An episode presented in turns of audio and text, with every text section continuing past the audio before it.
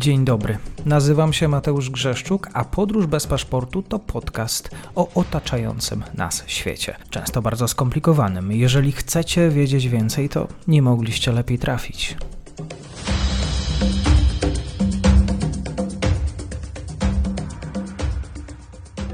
Dzień dobry Państwu, dzień dobry wszystkim słuchaczom. Paweł Rakowski po drugiej stronie, kłaniam się, dzień dobry. Dzień dobry, witam Państwa. Palestyński Hamas poinformował, że wystrzelił z terytorium Libanu 12 rakiet w kierunku Izraela. Może rozpoczniemy właśnie od sytuacji na granicy izraelsko-libańskiej. Dlaczego Liban tu jest bardzo ważny? Znaczy przestrzeń Libanu, od razu trzeba powiedzieć, ponieważ państwo, państwo Liban nie istnieje tam w tej, w tej przestrzeni. Tak samo to dotyczy Syrii, tak samo to, to dotyczy Iraku, Jemenu, tak, o którym ostatnio było dość, dość głośno z powodu kuriozalnego wypowiedzenia wojny, bo to nawet nie wiadomo jaki rząd, tak, miałby tę, tę wojnę wypowiedzieć, przecież tam są dwa rządy, więc, więc tutaj to akurat jest to trzeba traktować gabaretowo, a nie, a, nie, a nie poważnie. Natomiast oczywiście rakiety z Jemenu są bardzo poważne. Ale ten, ale jeśli chodzi o kwestię, kwestię Libanu, to już jest kategoria wyżej. To już jest kategoria wyżej, ponieważ wojna w strefie gazy w samym swoim założeniu ona nie miała w samej strefie gazy się rozegrać, tylko je wyłącznie. Strefa gazy miała być tym zapłonem, to znaczy Hamas atakując Izrael 7 października, najprawdopodobniej nawet skala tego, skala, skala ich sukcesu ich po prostu przerosła. No ale wiedział o tym, że, że akurat będzie taka sytuacja, że będzie jakaś odpowiedź. Znaczy, no, ta odpowiedź była od razu przewidywana, jaka to będzie odpowiedź, ponieważ nie ma żadnej innej odpowiedzi niż, e, niż e, naloty, niż bombardowania, niż e, nawet i potencjalna inwazja. Mm, dlatego też cały zapłon później, późniejszych e, aktywów, które się uruchomiły, no przeszły przez gazę, że to był taki dobry, dobry powód, dla, dla którego one się usprawiedli, e, usprawiedliwiały swoje, swoje istnienie de facto i też o sobie przypomniały. E, no bo Gaza jest no, najbardziej zaludnionym miejscem na świecie ponad 60% ludzi nie ma ukończonego 16 roku życia, czyli automatycznie są ofiary kobiety i dzieci. Automatycznie. To jest po prostu nieuniknione. Absolutnie nieuniknione. E, dlatego też Hamas e, e, tutaj rozpoczynając tą wojnę wiedział, jakie będą konsekwencje wiedział o tym, że ofiary cywilne po ich stronie są całkowicie nie do uniknięcia. I oczywiście lat kontrolując tą przestrzeń zrobił wielką sieć tuneli, ale nie przygotował żadnych, żadnych schronów. Nawet ostatnio media arabskie zacytowały Abu Marzuk, to jest jeden z decydentów Hamasu, rezydujący w Katarze oczywiście, e, notabene obywatel amerykański, który powiedział w arabskiej telewizji, że to ONZ jest odpowiedzialny za uchodźców palestyńskich, czyli za 80% obywateli, mieszkańców strefy gazy. No i tym samym sposobem Hamas w ogóle nie odpowiada, tak? Czyli, czyli, czyli tu też mamy taką bardzo cyniczną odpowiedź, dlaczego e, ich zdaniem e, życie ludzkie w ogóle nie ma żadnej wartości. Życie palestyńskich cywilów dla Hamasu nie ma żadnej wartości. Nie ma oczywiście życie palestyńskich cywilów żadnej wartości też dla Teheranu. Natomiast e, Teheran wykorzystuje to do tego, żeby po prostu mieć e, coraz większe uzasadnienie do e, eskalowania sytuacji. No i przez cały czas widzimy, że nie tylko już się uruchomił rakiety z Jemenu, które na razie są jeszcze ciekawostką. Ciekawostką na pewno taką, że te rakiety muszą 1200-1300 kilometrów albo i drony dolecieć do Eilatu, do najbardziej na południe wysuniętego izraelskiego punkciku na, e, w Zatoce Akaba na, nad Morzem Czerwonym.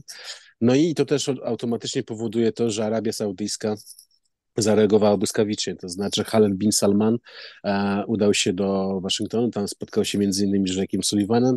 Z jednej strony e, poszła informacja półoficjalna, że Riyad dalej jest zainteresowany kontaktami z Tel Awiwem i rozmowami normalizacyjnymi z Tel Awiwem. To jest, to, jest, to jest bardzo ważne. No a druga rzecz jest teraz taka, że e, Arabia Saudyjska, która notabene od, od wczoraj wiadomo, od przedwczoraj wiadomo, organizuje Mistrzostwa Świata w 2034 roku w piłce nożnej, no nie życzy sobie tego, żeby rakiety e, i drony jemeńskie latały nad ich głowami. To jest, to jest, to jest całkowicie wykluczają, to jest niedopuszczalne z perspektywy saudyjskiej i jest to całkowicie zrozumiałe. Tym bardziej, że już nie raz i nie dwa rebelianci Huti byli posądzani przez Saudów o to, że celowali między innymi w takie miejsca jak Mekka i Medyna. To akurat był taki plan po to, żeby skompromitować dom Saudów. Dlatego też e, tutaj widzimy, mamy uaktywnienie się nowego aktora troszeczkę, który, który tutaj nam no jest istotny, na razie jeszcze nie jest włączony do, do tego wszystkiego, ale, ale nam się ten, ten konflikt dalej, dalej, dalej dalej nam się rozgrywa, ponieważ on też się rozgrywa na terytorium Syrii i Iraku.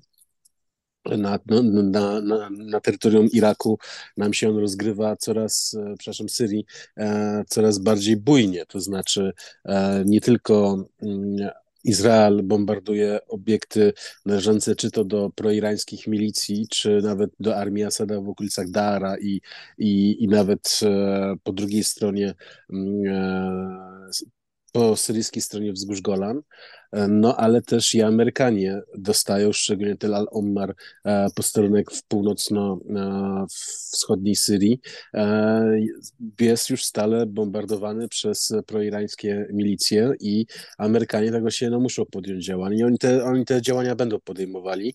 To nam się pojawia to, że akurat no, jakaś forma konfliktu irańsko-amerykańskiego jest rozwijające się. Oczywiście tu można spekulować, czy Iranowi naprawdę zależy na tym, żeby wziąć się tutaj e, jakoś z Amerykanami bezpośrednio w konfrontację. E, zdaniem niektórych komentatorów to chodzi o raczej o 6 miliardów dolarów, które e, Amerykanie na początku wojny zamrozili, znowu zamrozili Iranowi, które, które znalazły się na katarskich, w katarskich lokatach.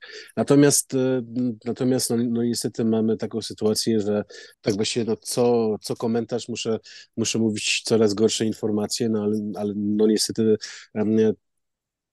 tak, taka jest sytuacja, tu nie, tu, tu nie można nic, nic sobie czarować. Um, jeśli chodzi teraz sprawa zasadnicza, to znaczy e, Hezbollah, czyli organizacja, czyli ten brylant, jeśli chodzi o e, irański system regionalny, dzisiaj dość mocno się uaktywnił, jeśli chodzi o odcinek izraelsko-libański. Znowu mamy e, bardzo poważny ostrzał rakietowy miasta Kiryat Shmona. E, mam nadzieję, że kiedyś nie będzie okazji, żebym rozwijał, dlaczego ten Kiryat Shmona jest istotny tutaj w tej konfrontacji izraelsko, Izraela z szyitami, no ale to jest istotne. E, inna rzecz jest taka, że Hezbollah przeprowadził symultaniczny i e, atak w wielu różnych punktach w, w, na, na granicy izraelsko-libańskiej. I to już, to już przestaje być takie, nazwijmy to, to przestaje być szczepaniem, to, to, już, to, już, to już jest pewnego rodzaju zapowiedź czegoś, czego, czego byśmy nie chcieli tutaj mieć, to znaczy e, jutro o godzinie 16 czasu warszawskiego Sayed Hassan Nasrallah, czyli przywódca Hezbollahu, ma wygłosić przemówienie. E, Nasrallah jest człowiekiem e, poważnym, bardzo poważnym. E, chyba najpotężniejszy umysł, jeśli chodzi o świat arabski, na pewno. E, I e, on może powiedzieć dużo, ale też, też nie musi powiedzieć nic. To znaczy, na pewno armia izraelska jest przygotow przygotowuje się. Przygotowuje się do tego, że, że Nasrallah nie, nie, nie wypowie wojny, bo ta wojna jest, tak? Tylko, że może ona w pewien sposób jakaś dyrektywa, którą wypowie na Nasrallah, może po prostu tutaj tą sprawę całkowicie e, rozpalić. E, wiadomo też, że najprawdopodobniej w Libanie przybywa e, dowódca Al-Quds, czyli Ismail Hani. No i jest dość duże ciśnienie, jeśli chodzi o to, co jutro Nasrallah powie. Pomijając to, że są cztery sceny przygotowywane, że naprawdę to będzie ważne wydarzenie oglądane na całym świecie de facto, czyli że Hezbollah osiąga tak właściwie ten swój status znowu liczącej się globalnej organizacji, która zaczyna zyskiwać dużo, dość dużą sympatię światową i w świecie arabskim ponownie. Tutaj akurat trzeba się liczyć z tym, że, że może dojść do drugiego frontu. Bardzo buntyczne wypowiedzi są zarówno Hosina Amira Abdullahjana, który, czyli irańskiego ministra spraw zagranicznych, który wczoraj e, spotkał się z Erdoganem, wcześniej też spotkał się z Al-Hanim, z szefem MSZ-u Kataru. To nie były takie, nazwijmy to, pojednawcze wypowiedzi Hosina Amira Abdullajana. Bardzo buńczucznie wypowiadał się Ali Khamenei, dzisiaj przywódca irańskiej gwardii rewolucyjnej, czyli Hossein Salami również bardzo buńczucznie się wypowiadał, wręcz wojennie tak? Czyli, czy, czy, czyli, czyli, czyli też no, idąc tym tropem, jutro na Nasrallah na pewno będzie grzmiał, ale pytanie, czy tylko grzmiał przed kamerami, czy, czy też te grzmianie przed kamerami nie przerodzi się w salwę tego, co Hezbollah ma i wszyscy wiemy, że on to ma. I to jest, i to jest jedna rzecz. Oczywiście coraz więcej tutaj uwagi, wszystko jest skupione na kwestii libańskiej, Chociaż od razu też muszę, znaczy muszę zaznaczyć, i to powtarzam od samego początku wojny, że jeżeli był, byłby konflikt z szyitami, e, to Izrael by musiał, to, to on by objął też Syrię. To jest nieuniknione. Natomiast e, coraz więcej komentarzy się pojawia, szczególnie w arabskich mediach, odnośnie pozycji strategicznej. To znaczy, Izrael na chwilę obecną w tej gazie nie można powiedzieć, nie można powiedzieć, żeby sobie nie radził. Tak, y, ostatnie doniesienia są takie, że gdzieś już na, na rogatkach miasta Gazy już operuje armia izraelska. Najprawdopodobniej w ciągu najbliższych godzin strefa gazy zostanie przydzielona na dwa albo na trzy segmenty, czyli że e, Izrael tak właściwie omijając te główne pułapki dla siebie, przejął kontrolę i będzie przejmował tą, tą kontrolę nad strefą gazy, co, co, co zresztą jest nieuniknione, tylko że przynajmniej, przy, przynajmniej na chwilę obecną Izrael ogłosił, że tylko 18 żołnierzy e, zginęło w walce to e, Hamas twierdzi, że tych żołnierzy znacznie więcej zginęło. W tej wojnie nie wiadomo komu nawet wierzyć, ponieważ media izraelskie też, też, też zawodzą, też bardzo dużo więcej mają komunikatów na własny użytek, e, nazwijmy to własnej opinii publicznej, czy to świata żydowskiego, który jest dość mocno e, zaniepokojony i, i, i rozczarowany tym, tym, co się dzieje od kilku tygodni w Izraelu, niż, niż rzetelnie informuje. To, to, to, to, to trzeba, trzeba mieć tego świadomość. Natomiast no, inwazja, znaczy inwazja albo ofensywa na Gazę nastąpiła, czyli że w pewien sposób teraz jest test, test słowności e, szyickich organizacji, przede wszystkim Hezbollahu. No i e, coraz więcej komentarzy się pojawia takich, że Hezbollah będzie musiał zareagować w pewien sposób. Będzie musiał zareagować, ponieważ jeżeli Izrael w przeciągu najbliższych tygodni czy miesięcy upora się ze strefą gazy i z Hamasem. Oczywiście mówiąc to, w te, w te, tak jak już wcześniej mówiłem, to, że te skrzydło Izidin al-Qassam zostanie wytępione, ale nie zostanie całkowicie wyniszczone, bo to, bo to jest niemożliwe, ale przynajmniej wytępione i Netanyahu uzna, że, że to jest satysfakcjonujące, przynajmniej na e, najbliższe kilka lat, no to też na tej fali entuzjazmu może tutaj uderzyć na e, Izrael, może uderzyć na szyitów. To jest, e, to jest czymś, co na Salach musi się liczyć. W Teheranie się muszą z tym liczyć.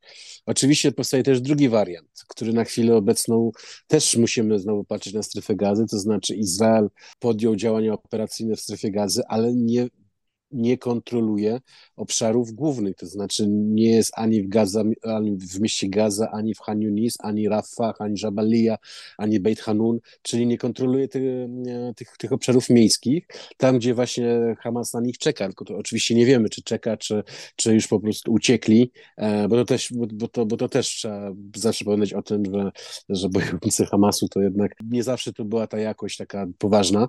Być może, być, być może teraz wszystko wraca do do, do starego układu. Natomiast też oczywiście Izrael też może podjąć walki miejskiej, która może dość dużo kosztować Izrael nie tylko, e, nie tylko swoich żołnierzy, ale też presji międzynarodowej. E, to kolejne, kolejne tysiące albo dziesiątki tysięcy Palestyńczyków będzie ginęło, bo to jest nieuniknione.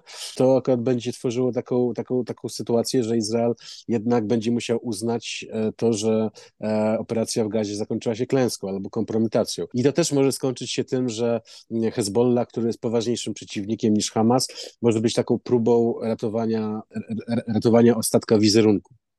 Dlatego też no jest tutaj cały czas trzeba patrzeć na te dwa różne, albo trzy, albo cztery nawet punkty, ponieważ też mamy cały czas zachodni brzeg Jordanu, w którym to już prawie 140 Palestyńczyków zginęło od początku wojny. I o tym też trzeba pamiętać, że Izrael co noc przeprowadza rajdy e, w różnych miejscach e, na zachodnim brzegu, czasami z wykorzystaniem już dronów kamikadze albo dronów, e, które po prostu bombardują obszary miejskie, takie jak wczoraj w Jenin, no to generalnie mamy taką sytuację dość, dość rozciągniętą w czasie. No i to, że jednak e, ten poziom eskalacji chyba on będzie rósł niestety. Natomiast e, co Izrael może tak właściwie przystopować? No chyba na, na chwilę obecną widzimy, że jednak Amerykanie chyba jednak dają jeszcze czas Benjaminowi Netanyahu. Ale oczywiście pojawiają się doniesienia, szczególnie w arabskich mediach, że, że Biden już skreślił Netanyahu. Natomiast e, możemy tutaj liczyć na to, że jednak Amerykanie dadzą kilka tygodni Izraelowi na to, żeby przynajmniej jeden z tych tematów, który się rozpoczął w tej wojnie, go jakoś unormować albo uspokoić, albo wyeliminować, albo po prostu, czyli, czyli tutaj mówimy cały czas o, cały czas o gazie.